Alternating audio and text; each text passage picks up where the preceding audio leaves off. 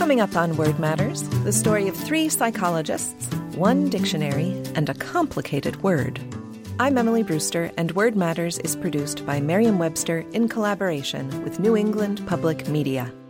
On this special episode, Peter Sokolowski and I are joined by Johanna Mayer and Chris Egusa from the Science Diction podcast to tell the story of the word introvert.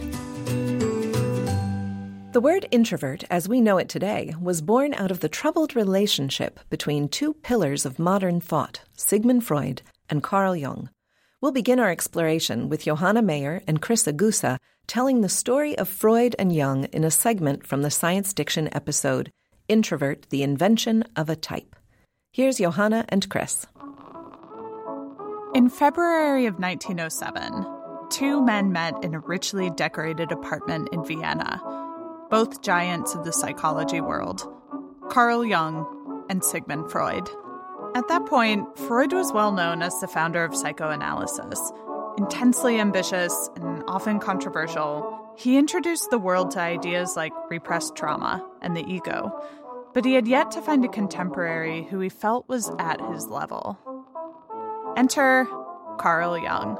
Nearly 20 years younger than Freud, Jung was obsessed with dreams and spirituality. When they met that first time in Vienna, they talked for 13 straight hours about theory and practice and the extramarital affair that Jung was having. This cemented an intense relationship, which often walked the line between friendship and rivalry. The two toured conferences together, wrote each other letters, and after only a month of knowing each other, Freud was ready to appoint Jung as the heir apparent to the psychoanalytic movement. And at one point, Jung wrote to Freud to confess that he had what he called a religious crush on him. Yeah, I am not entirely sure what that means. But nevertheless, Freud had found a younger protege to take under his wing, whose ideas and intellectual curiosity rivaled his own. And Jung had found a mentor, colleague, and as time went on, even a father figure. But it wasn't perfect. I liked him very much. This is Jung much later in life, talking about his impressions of Freud. But I soon discovered that when he had thought something, then it was settled. While I was doubting all along the line. So, uh, from the very beginning, there was a discrepancy. And that discrepancy slowly opened a rift between the two.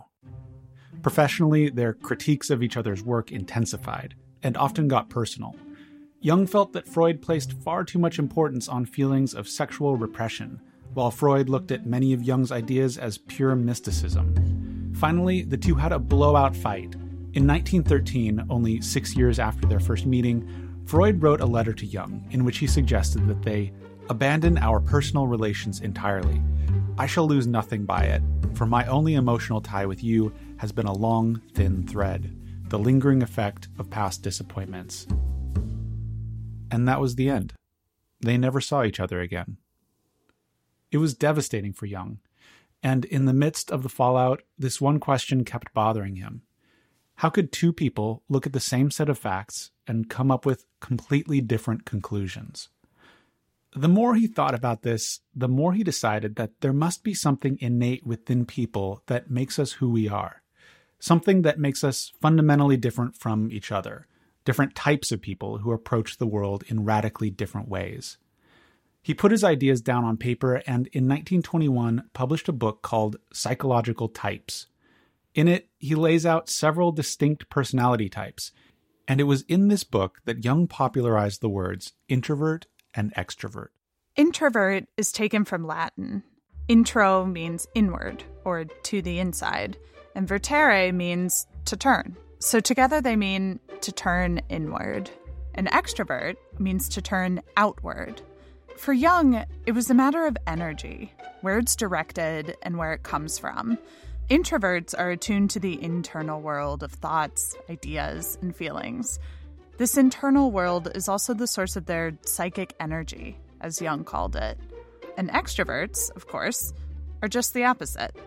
Their energy comes from the world around them. He also thought both sides had a tendency to misunderstand each other. The extroverts could see introverts as aloof, dull, maybe self centered, while the introverts often see extroverts as superficial and insincere. For the record, Jung thought of himself as an introvert and Freud as an extrovert. That was from the Science Diction episode, Introvert, the Invention of a Type, with our guests Johanna Mayer and Chris Egusa. Johanna Mayer and Chris Egusa, welcome to Word Matters. We are so happy to have you here to talk to us about the origins of the word introvert. Thank you. Glad to be here. Yeah, happy to be here. There's a whole story behind this word that I did not know. Plus, the idea of an introvert and an extrovert, it's of course fascinating. This actually came about because of a specific relationship. These are two of the most famous people in sort of 20th century thought and philosophy, not just psychology. And they knew each other, which is by itself kind of an astonishing thing. Maybe not so astonishing, both German speakers. They were rough contemporaries. But it's because of that one relationship that we got these terms that everybody uses as a shorthand for personality now. Yeah, I would say it was kind of the jumping off point. The, term introvert, I think, it's not that Jung invented it. I think that it existed before in like medical terms. They would talk about introverted organs, I believe. But yeah, it was those two that really brought the word into the realm that we use it today. Right. The actual word introvert and the word extrovert are both these very classic English constructions made out of Latin bits that are shoved together. Mm-hmm. And they did have these other uses, but Jung is the one who gave them their familiar uses, the ones that we know now, the ones that we take quizzes to find out which one we are. So many quizzes. That's right. And even Noah Webster himself, back in 1828, had a definition for introversion the act of turning inwards. Intra is the toward itself, and the versus is turning, the same root that many other words have. And for them, it was this literal motion or movement or orientation, but nothing mm-hmm. to do with this personality trait. It's so incredibly well absorbed by our society. I mean, it just seems like sometimes people are surprised that a certain word was coined at a certain time because what did they call it before then? Did they not have a word for that? And certainly personalities existed before then, but it does seem like this sort of changed the way we see personalities. Yeah. I think what Jung did, he coined it as a noun. Before that, it was really used, I think, more as a verb. Coined the idea of an introvert or an extrovert as a person. And his ideas about it were really specific and kind of far away from the way we use it now. Jung, in his mind, being introverted was really all about energy. And he called it libido, which Freud also used that word. But for Jung, instead of like sexual energy, libido was more about life energy. So for Jung, an introverted person, their energy was focused inward to the world of the subjective and really focused on their ideas, on their experiences. And an extroverted person was focused on the objective world, the world outside, objective reality, other people, things. And so that was really kind of the crux of Jung's ideas about introversion.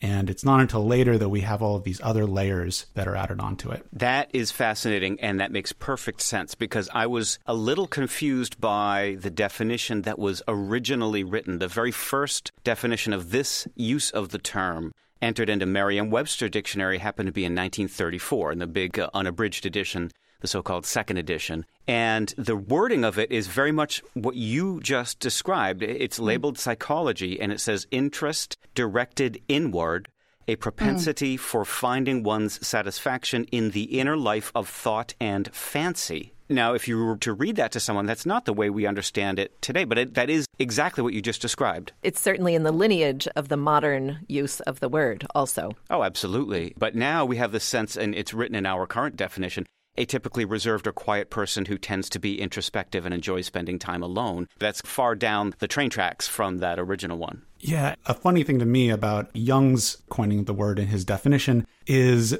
that definition that you just read, which is focused on ideas and the world of thought and ideas, that is very much part of how Jung saw himself. He saw himself as this very deep thinker.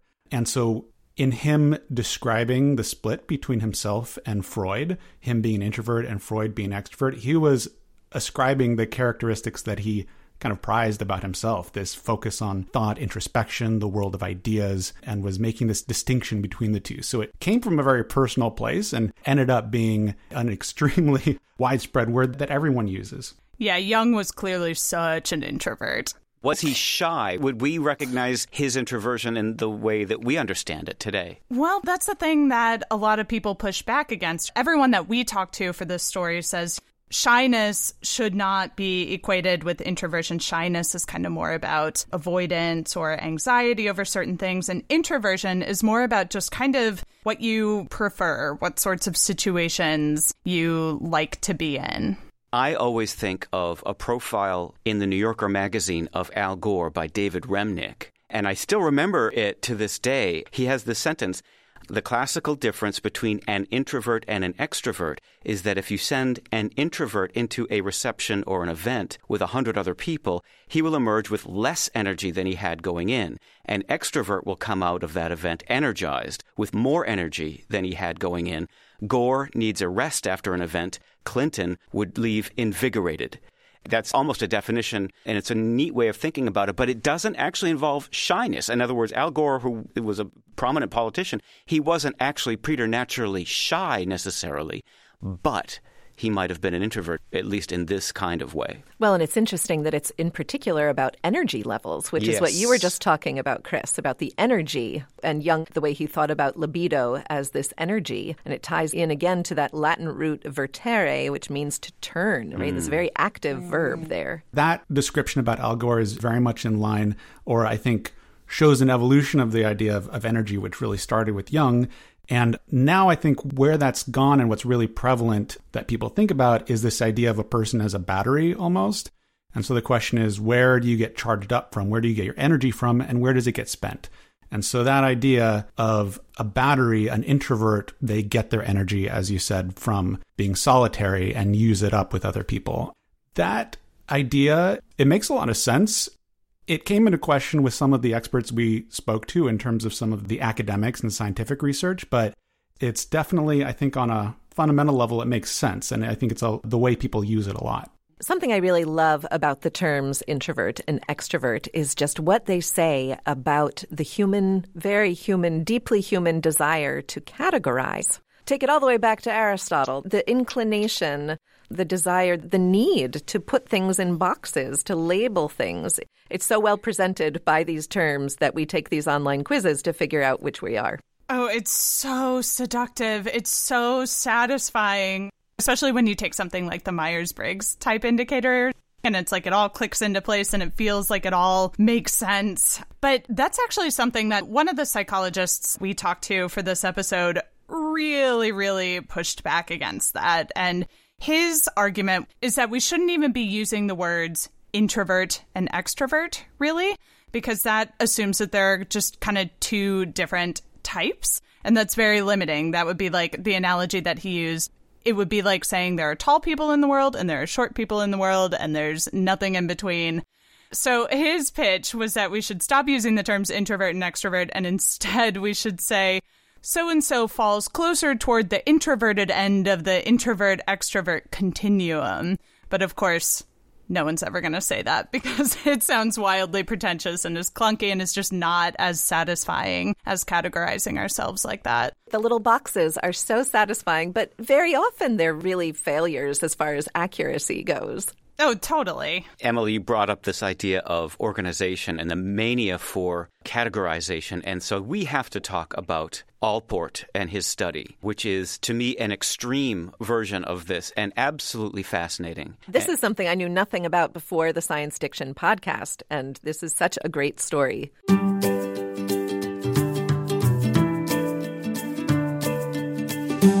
We'll be back after the break with more of the tale of Introvert, which happens to include an important cameo from one of our very own dictionaries. I'm Emily Brewster, and Word Matters is produced by Merriam Webster in collaboration with New England Public Media. Okay, it's time to commit. 2024 is the year for prioritizing yourself. Begin your new smile journey with Byte, and you could start seeing results in just two to three weeks. Just order your at home impression kit today for only $14.95 at Byte.com. Byte clear aligners are doctor directed and delivered to your door. Treatment costs thousands less than braces. Plus, they offer financing options, accept eligible insurance, and you can pay with your HSA FSA. Get 80% off your impression kit when you use code WONDERY at Byte.com. That's B-Y-T-E dot com. Start your confidence journey today with Byte. I'm Neil Serven. Do you have a question about the origin, history, or meaning of a word? Email us at wordmatters at m-w.com. I'm Peter Sokolowski. Join me every day for the Word of the Day, a brief look at the definition and history of one word, available at merriam-webster.com or wherever you get your podcasts. And for more podcasts from New England Public Media, visit the NEPM Podcast Hub at nepm.org. Here's Chris Egusa to tell us about the significance of Gordon Allport in this tale. So, Gordon Allport was a contemporary of Jung's. He came along a little bit later, but he's really thought of as almost the father of modern personality psychology. And what he really draws a distinction is this idea that Jung had, which is types, types of people. And what he focuses on are psychological or personality traits and a person can have any number of traits. So, what he did is really fascinating. He built off this idea called the lexical hypothesis. And the lexical hypothesis basically says that if certain personality traits are in fact real and they are important enough, they will get names. They will be named in language, and people will eventually come up with words to describe them. In the same way that we came up with words like tree or fire or the color blue to describe things that were important to us. The same thing would happen with personality traits. These intangible things would get words that become embedded in language. And so he took that idea and decided what's the easiest, simplest way to test this and try and understand it. So he actually went to the dictionary and he took the dictionary that was published at the time, combed through all, I think, 400,000 words of it. He combed through the entire length of the dictionary and he pulled out any word that could be used to describe a person or could possibly be connected to a personality trait. And what he came up with was a list of literally 18,000 words. In research for this piece, I actually looked up and found the study that he published, and it's fascinating. It is 130 pages long, and looking through it, it is literally top to bottom words, just lists of words through this entire thing, and all kinds of different words, things like baffled, deliberative. There was one I found that I loved, which was mordacious. Tendency to bite? Yeah, yeah. biting or caustic. Yes. Now we know Very which dictionary this was. It was actually a dictionary that was published by Merriam Webster. And was this the 17 pound largest dictionary the, ever the manufactured? New, it was the new international. It was the one that preceded what we call Webster's Second. And it's odd because Webster's Second was published in 1934. This study was published in 1936. It's possible that it took him so long that he was using an earlier edition and kept using it. The 1909 original copyright of what was called the New International Dictionary, what was the largest Merriam Webster dictionary ever up to that point. It has to be said that the new edition was significantly bigger. What's interesting to me, and maybe Emily and I view these things differently because we work from the inside of a dictionary, it just seems like there's so much concrete faith placed in this tome, in this body of knowledge, this collected knowledge. And I think that faith is well earned. And at the same time, maybe 18,000 words becomes less and less helpful as you make that list longer. And it strikes me, and, and Emily said this earlier to me, they would have been better off using a smaller, more current and contemporary dictionary that was really dedicated to the current active vocabulary mm. of a language rather than the big mm. unabridged, which tends to have things like dead wood, long mm. lists of words that maybe no one has used in generations but are still recorded in the dictionary. Chris and Johanna, as non lexicographers, what do you think of Allport's effort and like his approach to this? What do you think of his lexical hypothesis and this means that he used to collect these words? Well, my primary reaction is that it sounds just absolutely exhausting, and I can't imagine how many hours you would spend bent just combing over this dictionary. We were talking about categorizing ourselves and putting labels on ourselves and the tendency to want to shove ourselves into these little boxes. the act of looking through and finding a word that so perfectly describes you or that kind of makes something click and have like an aha moment, I think that that can be really affirming. And people say it a lot, but words are powerful. And I think that it just speaks to how essential language is to the way that we see other people and to the way that we see ourselves. Yeah, I would just add on that from Allport's perspective, I think that he saw this as essential, even though it took so long to comb through all of these, because for psychologists to actually test and understand what personality traits are actually meaningful for people, they have to have words to ask people. The only way they can find out about personality is by talking to people and, and giving them questionnaires and things like that. So, from his perspective, it's really working from the bottom up, looking at what are all the words and then trying to finally understand what are the words that are meaningful and represent something that is true about human personality. And, you know, as Johanna said, I think it's really only in language that we can understand that. And unfortunately, there's no like machine that personality psychologists can just stick into people and see where they fall on the kindness meter. You know, you score an 87 on the mordacious index, so you have to rely on people describing themselves in language is the only way that we have to do that. You certainly had a point, and certainly going to the language to look at what the speakers of a language, if we're talking about the English language, there are a lot of speakers of this language.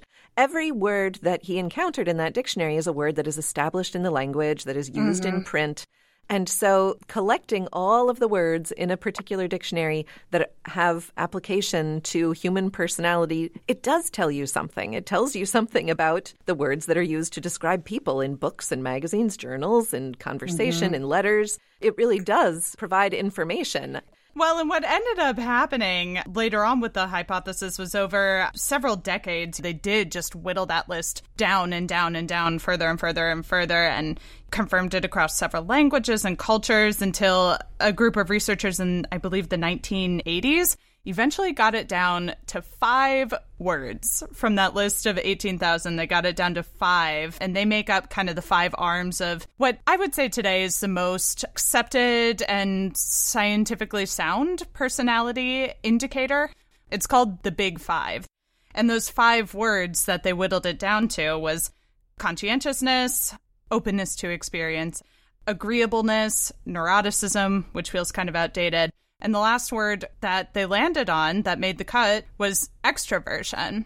So those they say are sort of the big five umbrella traits that make up each person. So from the 18,000 word list, extroversion made the cut. It makes me think language is also limiting. It's almost as if we're trying to describe a spectrum by just labeling some of the points on that spectrum. It's very difficult to have language be so accurate in its description of personality traits. And I get the sense that what he made with this is like a concordance. Concordances used to be the height of scholarship. A concordance of Shakespeare or a concordance of the Bible are common versions, but a concordance would simply alphabetize every single occurrence of every single word used by a given author. And that strikes us hmm. today, I think, in the 21st century as kind of almost a simpleton's scholarship. It's kind of an easy task for a computer to do today. Yet, what it used to represent was almost a pillar of scholarship, which is to get to actual tools, the, the working words that Shakespeare used, for example. So I think that's what he was going for. He was going for a kind of concordance of traits. Hmm. And I just happened to open his study, and he had four columns that go for 100 pages. One is personal traits, one is temporary states, one is social evaluations, and one is metaphorical and doubtful. But just to give you a couple examples of personal traits in this particular page, they include cruel, crusading, crybaby, cryptic, and culturist. and then temporary states include crumbling, crushed, and cumbered. And then social evaluations include crude, crummy, cubbish, cuckoldly, and cuckoo. And then finally, in metaphorical and doubtful, I see uh, crystal, cultivated, cultured, and cureless. So it is fascinating. You could spend an hour just glancing at this list and finding all kinds of connections, which is what we do when we browse dictionaries. It reminds me of the old serendipity of paging through a paper dictionary because you end up being fascinated by things that you weren't necessarily looking for. I get the feeling that Allport enjoyed this yeah. project. I love that he included metaphorical extensions Yeah. of these words as mm-hmm. personal, like crumbling, right? We know what it is for a person to be described as crumbling, but that's not the literal use of the word in its primary meaning. And still, he attached it because it can describe the way a person feels. Yeah, very specific kind of researcher, Gordon Allport. Yeah, I love him. In another life, he could have been a lexicographer. Yeah, do we think he was introverted? Absolutely. Hands down. Who else would spend hours of solitary combing through lists in the dictionary? Absolutely. His work ended up, the categorizing actually does look a lot like lexicography. In a lot of different, well, sure, because even just to create those four larger categories into which he would then put each describing word that he found in the dictionary, that involves a huge amount of mental labor, it seems to me. I mean, it seems exhausting to try to categorize every word. It's, it's hard enough just to look up a word and try to absorb its definition, and then you maybe write a definition. You know, these things are taxing. But this project certainly was taxing in its own kind of way. This has been just a fantastic conversation. Thank you so much for telling us the story of the creation of the word introvert in the way that we know it. Thank you. We came out of our introverted shells to do it. Now we're going back in. Yeah, thank you so much. This was fun. I've got to go take a nap. To hear the entire Science Diction episode, Introvert, the Invention of a Type, visit the Science Friday website at sciencefriday.com. There you can also hear an episode that Peter and I recorded with Johanna called Language Evolves. It's all fine. And be sure to subscribe to Science Diction wherever you get your podcasts.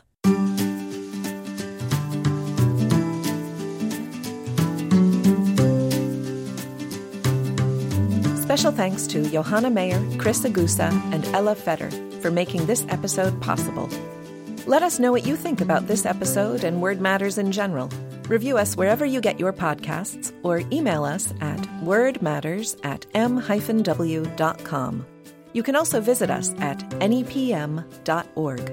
And for the word of the day and all your general dictionary needs, visit merriam-webster.com. Our theme music is by Tobias Voigt. Artwork by Annie Jacobson. Word Matters is produced by John Voci and Adam Maid.